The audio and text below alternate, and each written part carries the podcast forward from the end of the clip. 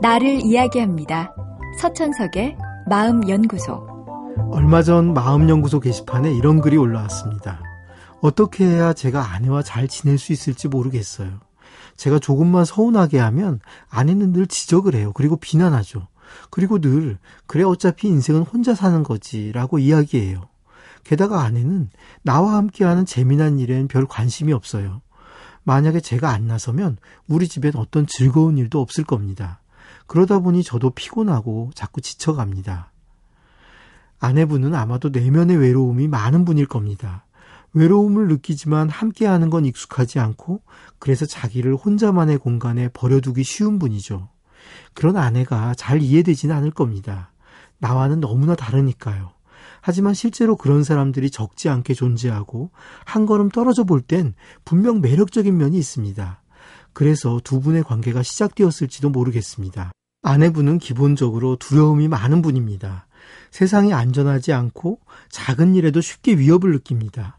그런 식으로 오래 살아오다 보니 내면에는 피해의식이 많습니다. 사람들이 내 편이라고 말은 하지만 결국 자기 말을 안 들어준다고 화를 냈고 내 곁에 영원히 있겠다고 약속했지만 결국은 모두 떠났다고 생각합니다. 받아들이고 싶지는 않지만 남편 역시 언제 내 곁을 떠날지 모른다는 두려움이 강합니다. 그래서 상처받지 않기 위해 세상은 혼자 사는 것이라고 되뇌고 있는 겁니다. 이럴 때는 무엇보다 믿음을 줘야 합니다.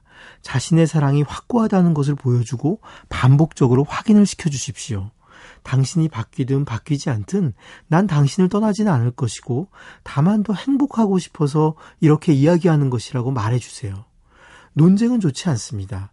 논쟁보다는 상대의 감정에 다가가세요. 당신 많이 두렵고 걱정이 되나 봐. 걱정하지 마. 우린 잘할 거야. 라고 말하는 게 도움이 됩니다. 비난 역시 가급적 피하는 편이 좋습니다.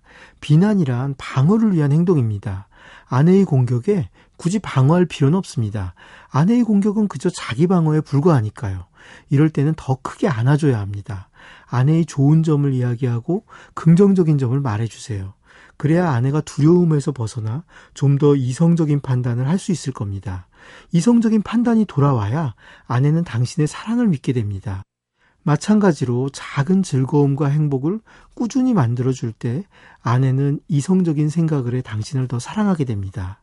가급적 건강한 사람을 만나는 게 인생을 좀 더 편안하게 사는 방법이지만 운명은 종종 우리에게 엉뚱한 선택을 하도록 만듭니다.